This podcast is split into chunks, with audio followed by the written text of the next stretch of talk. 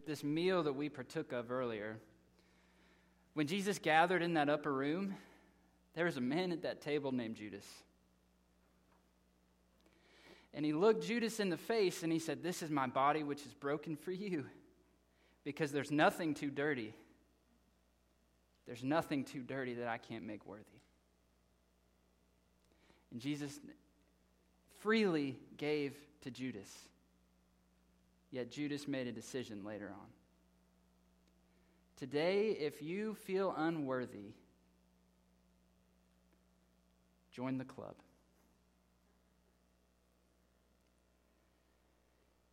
If your goal is to ever feel worthy, you're not going to get there.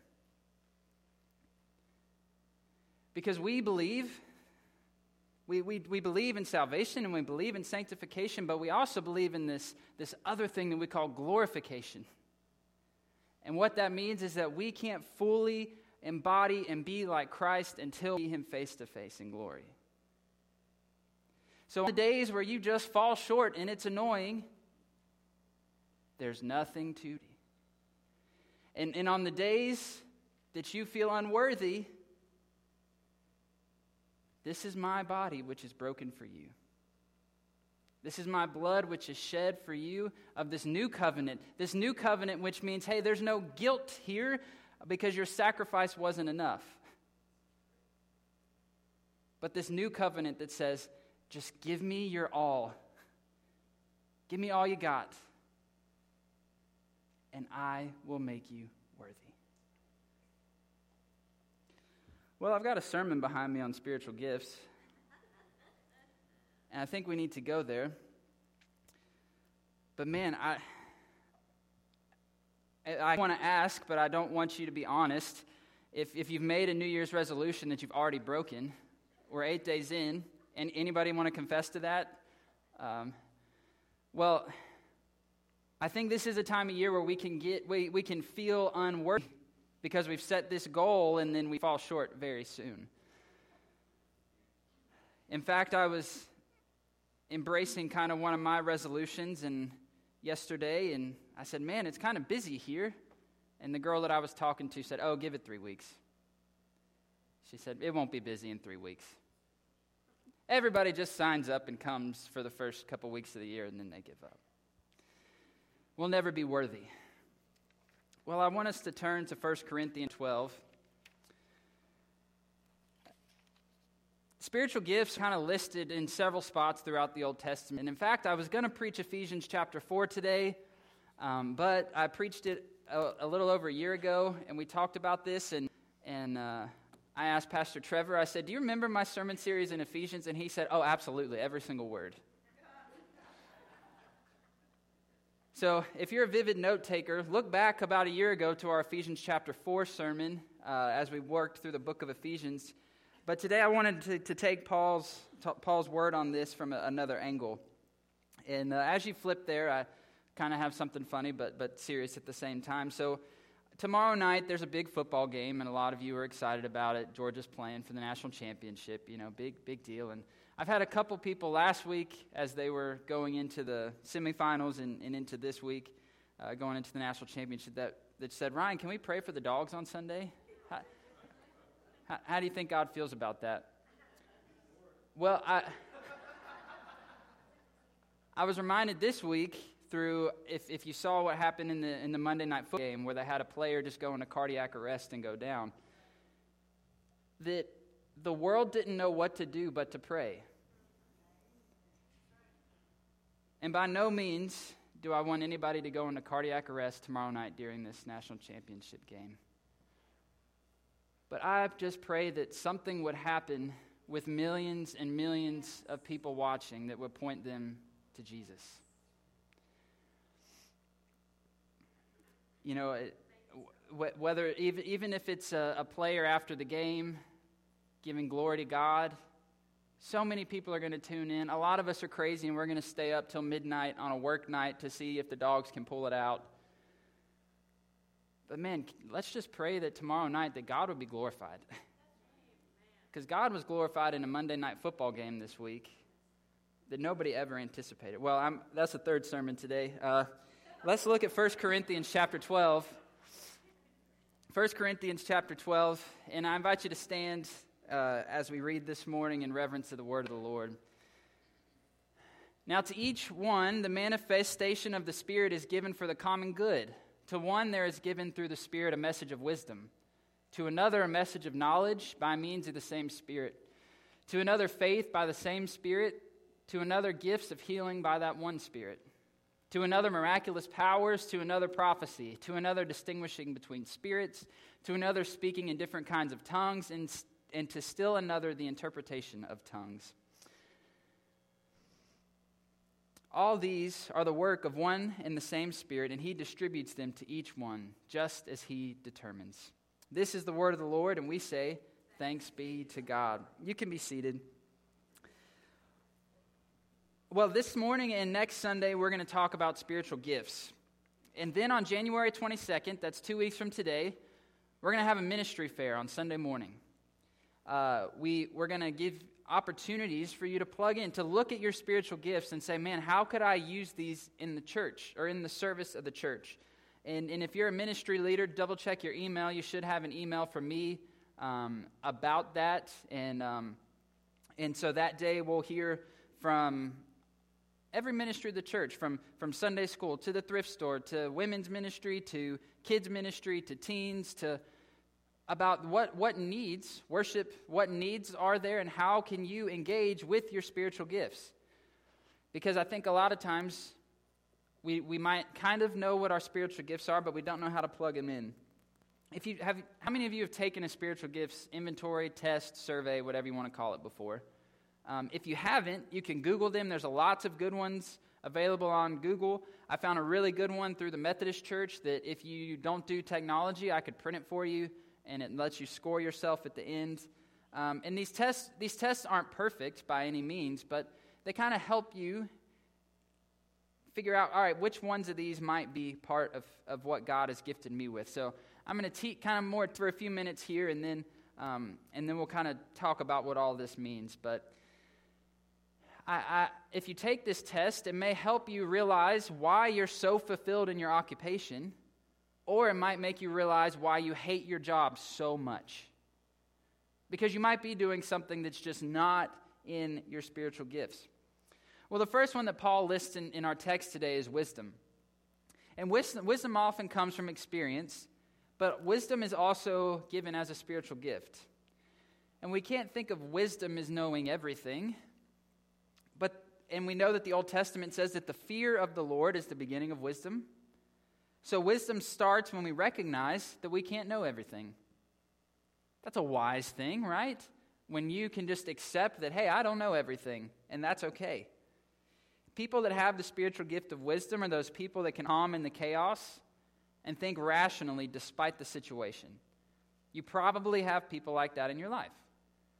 People like that, that when something happens, or things get stressful, you call that person and you just say, I need some wisdom. And they just, they can offer it. They don't know everything, but they're just, they're wise. The second one that Paul mentions is knowledge. And I think we all know this that some people can just take in information better than others. Um, if you did Bible quizzing, you know that there was that maybe that kid in your church or on your district that just like memorized everything and just knocked it out of the park, and it was just annoying. If you didn't do Bible quizzing, you know that kid at school that never had to take anything home because they could do all their homework at school. They just remembered everything the teacher said, and they, they got everything right. But it's not that if you have the, the spiritual gift of knowledge, again, it's not that you know everything, but you can, however, seem to learn and pick up things faster than others and you have the ability to recall those things fairly well, even if it was a long time ago. You know, some people can say, you know, oh, I read a book 20 years ago about this and just rattle it off and remember what it is or, or how to, how to work, fix the problem. The third one, and I'm moving kind of quick because there's several, and, and I, don't, I know we don't need to be here forever, but the third one is faith. And you might have the spiritual gift of faith if you never really find yourself questioning God. The world could be falling apart around you. Everything could be going wrong. But you know, for one, one thing you do know is that God is present and that God is taking care of you and that, that you know that God is not just up in heaven, just casting all these things down upon you. You don't really find it difficult to believe Scripture. You know, some people can read Scripture and just be like, how could Jesus walk out of the tomb? Other people can just read it and go, oh, Jesus walked out of the tomb. God resurrected him. Got it. Easy. Done. Fact. And, and you don't find it difficult to believe in miracles. When, when, when you read the stories of Jesus and, you know, turning water into wine, you think, hey, he's God. Sure. Or when that doctor's report comes from your friend that you've been praying for and they say, yeah, that cancer we were going to operate on, it's not there anymore. For, for the people with the spiritual gift of faith, it's easy to say, Praise the Lord. Prayer was answered. God has healed. You know that you can't explain these things, but you're okay with that. You just have faith. And that really is a gift. That us people that might not have that gift, uh, it's kind of annoying that you can do that sometimes because it's just hard sometimes to have faith. But some of you, it's just a gift. And I've seen it in your lives. Some of you just you, you know, you know that you know. Next is healing. The spiritual gift of healing is one that we see the apostles have in the book of Acts. Jesus tells them to go out and heal the sick, and they do it. And this isn't a spiritual gift where I think that just, you know, in the same way that the woman touched the, the hem of Jesus' robe and was healed, I'm not saying that the people with this gift just, you know, everyone should just line up at their door and, and pay the fee and get healed. But there are people, and I think this goes hand in hand with that gift of faith, is that they just firmly believe that God is still working and that God can intervene and that, hey, let's lay hands on the sick and pray for healing. The next one is prophecy. And I know that I've mentioned this numerous times, but we can't just think of somebody with the gift of prophecy as somebody that knows the future, that just falls asleep at night. God shows them everything that's about to come, and they wake up and they tell everyone. That, that's not really what this gift is talking about. But prophecy is being a mouthpiece of God. People with this gift of prophecy are, are open and listen for how God wants to move, act, and speak. People with this gift are often able to speak up in situations. These are the people that can step in and say, hey, something's got to change here. God is not happy. or that step in and say, why are you thinking of quitting? Keep going. The measuring stick for prophecy is always Scripture. You see, God is not going to tell someone something today that's against the word of the Lord, as we affirmed, that we have affirmed for the last several centuries. If somebody is walking around claiming to be a prophet, but they're th- saying things contrary to Scripture, don't listen. Scripture is our measuring stick for prophecy. And if somebody says, hey, God told me to tell you this, just check it with Scripture. If they're telling you something that goes against the word of the Lord as we have it, then, then know that that's, that's not of the Lord. Discernment. This is a spiritual gift that I, I have in some senses, but not as strong as some people. People with this gift can walk away from a situation and they usually say one of two things. They say, Oh, I had a good feeling about that. Or they say, Yeah, I had a really bad feeling about that. The people with this gift can usually tell if someone is genuine or lying through their teeth. I seem to always give people the benefit of the doubt but most of the time, but, but for people with discernment, that can be difficult because they always get some kind of sense. They always kind of sense the Holy Spirit's prompting, prompting in circumstance. People with this gift can also be helpful when making important decisions. If you know someone who has wisdom and discernment, both as spiritual gifts, that's the person that I would call when a big decision needs made. When you're deciding, deciding to take the job or not, if you're deciding to sell or not, to move or not, find people like that. Find people that just are wise and discern well. And not, not that they always know what's right, But people with discernment usually know the right questions to ask to help you th- process and think through, and so that you can discern well the situation. Tongues and interpretation of tongues, we're going to put these two together. Uh, the gift of tongues and, or, and interpretation of tongues, they really are, they go hand in hand. And in our tradition, we believe that if someone has the gift of tongues, that the gift would and was going to be used in public, there needs to be an interpreter present so that, that other people can know what's being said. There are also traditions that believe that tongues are the only evidence. The only way you know if somebody has the Holy Spirit is if they can speak in tongues. But we don't believe that. We believe that all of these gifts that we're working through right now are evidence of the Holy Spirit. While we don't see this practiced in the Church of the Nazarene very frequently, we do believe that this is a gift of the Spirit. Another aspect of these two gifts was shown by a friend of mine. His name's Isaac. And Isaac spent his summers in, in different countries while we were at Trevecca, and then he spent a whole semester in Poland. Well, Isaac, he's one of those people that can just kind of frustrate you because Isaac can go into an area that speaks a different language, and he's one of those people that in like two weeks, he's already got all the basics. Like he's just, and, he, and by like one week, he knows and kind of pretty much pick up what everybody's saying. And then within like a month, he's just speaking it and it's just frustrating. But I do believe that that's a gift because there are so many people that need to hear the word of the Lord that don't speak English or speak whatever your native tongue is. And so I think that it is a gift to be able to pick up on different tongues and languages and to be able to translate and to be able to step into that. And then later on in this chapter, Paul adds a few more spiritual gifts. He adds the gift of helps, the gift of guidance, uh, and the gift of guidance, or as some call it, administration. Helps, the gift of help is such a body of Christ.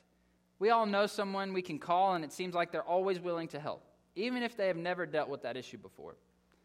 The person with this gift lends a hand that allows the other person to continue to live into their gift and get back to it more, more quickly and be engaged within ministry. And then administration. If you've ever been part of an organization, you know how critical administration is. Without this gift, the body of Christ would simply be a mess. Think about schools. Sometimes school systems just get a bad rep. And when you go in and you meet teachers and faculty and staff and office people, you're like, what? These are great people. Why, why is this place getting a bad rep? And sometimes it's just the administration, it's just the way that things are handled and gone about that has given them a bad reputation. People with this gift, they help the body of Christ get things done. And they help it, the body get things done in an orderly fashion. Well, I just flew through those in about 10 minutes. And, and maybe one stood out, or you kind of thought, yeah, maybe that's me. The best way to do this is to either take the test or call your best friend or your spouse and say, hey, what do you think my spiritual gifts are? Because a lot of times other people can see it in us before we can recall it on our own. All right, so now that we've been through all those, uh, I'll, I'll start sermon number five today. And but it's New Year, and we all just went through the season of giving and receiving gifts, and sometimes super special gifts that we're just stoked about. I remember as a kid receiving my very first drum set, and I was over the moon. And obviously, it was important because I'm still doing it. Nothing could have been better. But it was Christmas Eve, and Lauren and I were in our rooms trying to force ourselves to go to sleep. But I kept hearing it. Was, it was difficult to go to sleep that Christmas Eve, especially because I kept hearing a noise. You see, we had a basement. And from the basement, I kept hearing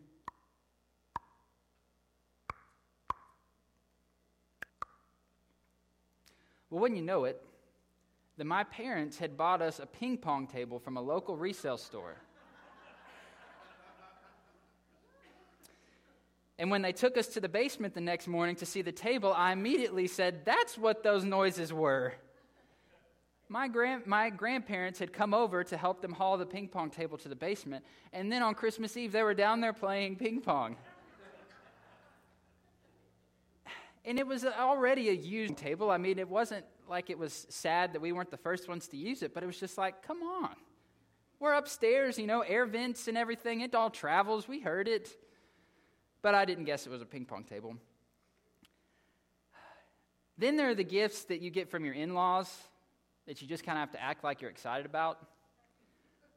And I'm kind of glad that I'm not talking from experience. My in laws always give gift cards. So this is not a, a, personal story, but you know that ugly tablecloth or that framed picture of the family before you lost all that weight. These gifts, they, they somehow seem to find their way into the back of the closet rather quickly after the in laws leave. Until that is, they're headed back to town. Then you open the closet and you reach in the back and you get out the pledge and you spray the pledge on it and you wipe it down and you hang the picture up and laws walk in the front door. And you just smile. I once heard, uh, the, do you know the difference between in laws and outlaws? Outlaws are wanted. Just, just a good, clean, clean joke there. But so you, you, hang, you hang up the picture or you get out the tablecloth that you just hate, but the in laws are coming and you know it's short term and so you, you put it out. You can bear it because it's temporary. You know that they'll be gone by the end of the weekend, and that terrible gift can go back in the closet for six more months. Our spiritual gifts are not just some gift that we can put away and ignore. The giver of spiritual gifts is always present.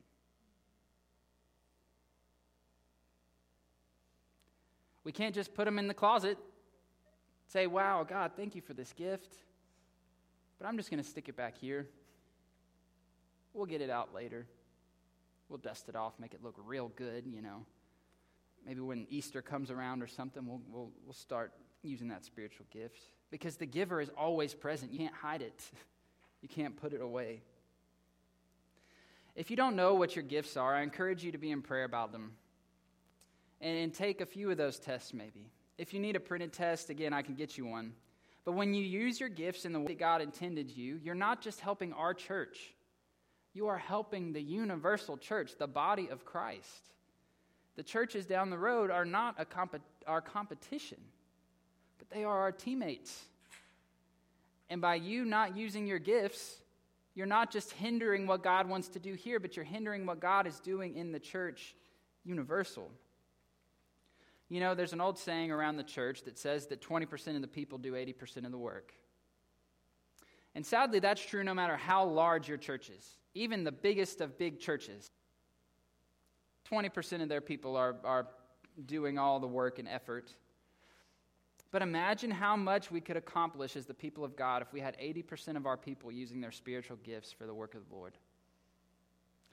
And, and I, I, I hope that this has helped you see that Spiritual gifts are not just preaching, teaching, evangelism, singing.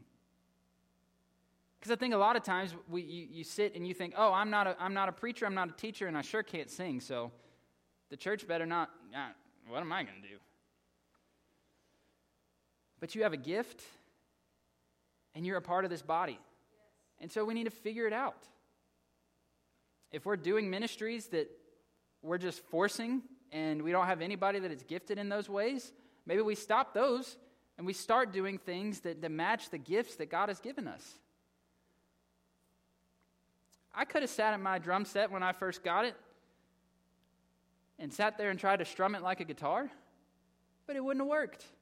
It's not what it is, it's not what the gift is for.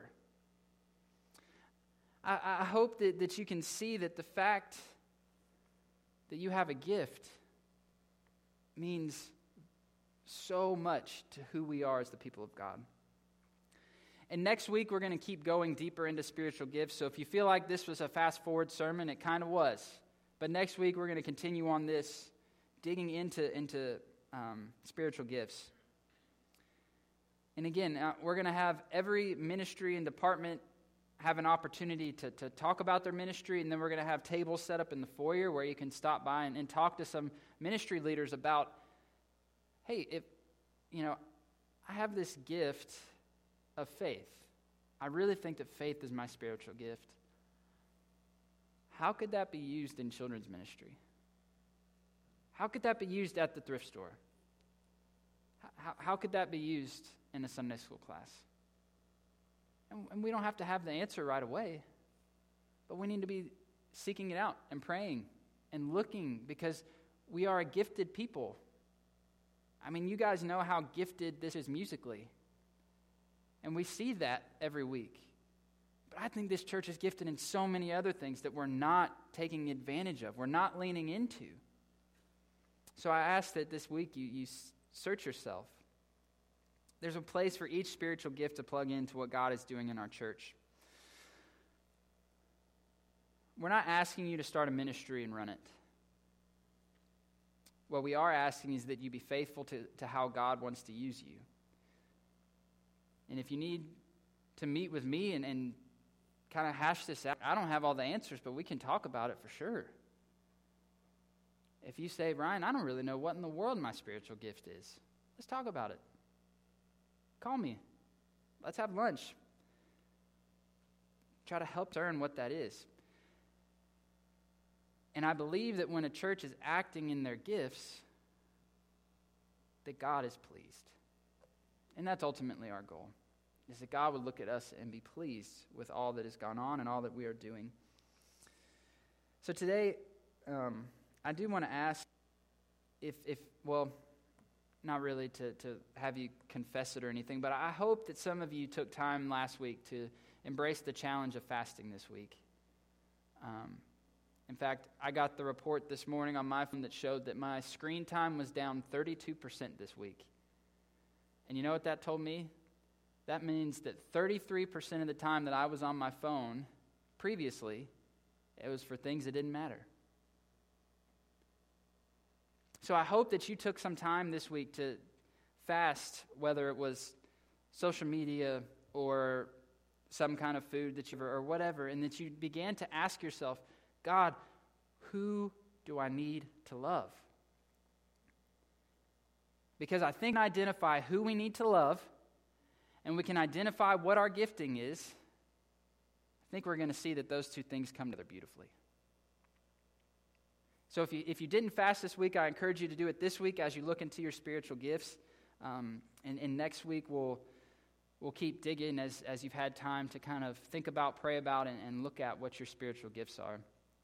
Well, I, I want to pray for us today that God would show us what our gifts are. Um, and then Pastor Cassidy's going to close and challenge us today. Father, we, we thank you for the celebration that has been today, Lord, from communion to the children to wonderful time of singing. Lord, for the way that your Spirit has been here and in our midst and calling us into newness, we ask that we would be up to that newness today. Father, we ask that you would help us this week discern what our gifts are. What are our spiritual gifts and, and how you might be calling us to use those to serve to serve your church, not, not just Gainesville Church the Nazarene, but what that looks like in our neighborhoods, what that looks like in our community. What, what does it look like um, to, to have the gift of faith or the gift of administration? And, and, and how can we use that to glorify you and not just stick it in the closet, but to use it Father, I, I, pray for those that, that feel unworthy today, that question if you've even gifted them with anything, Lord. We, we ask that you would um, minister to them in a special way this week and help them to see that they are gifted and, and that it might not be in the way that they thought or that they even want, but that you've gifted them in a special way with, these, with some of these spiritual gifts. So, Father, again, today we just ask that, that you would open our hearts to what is to come and help us as a church to ask who do we need to love? Look at our gifts and then put it into action. We thank you for all that you're doing and all that you will do. And it's in your name we pray. Amen.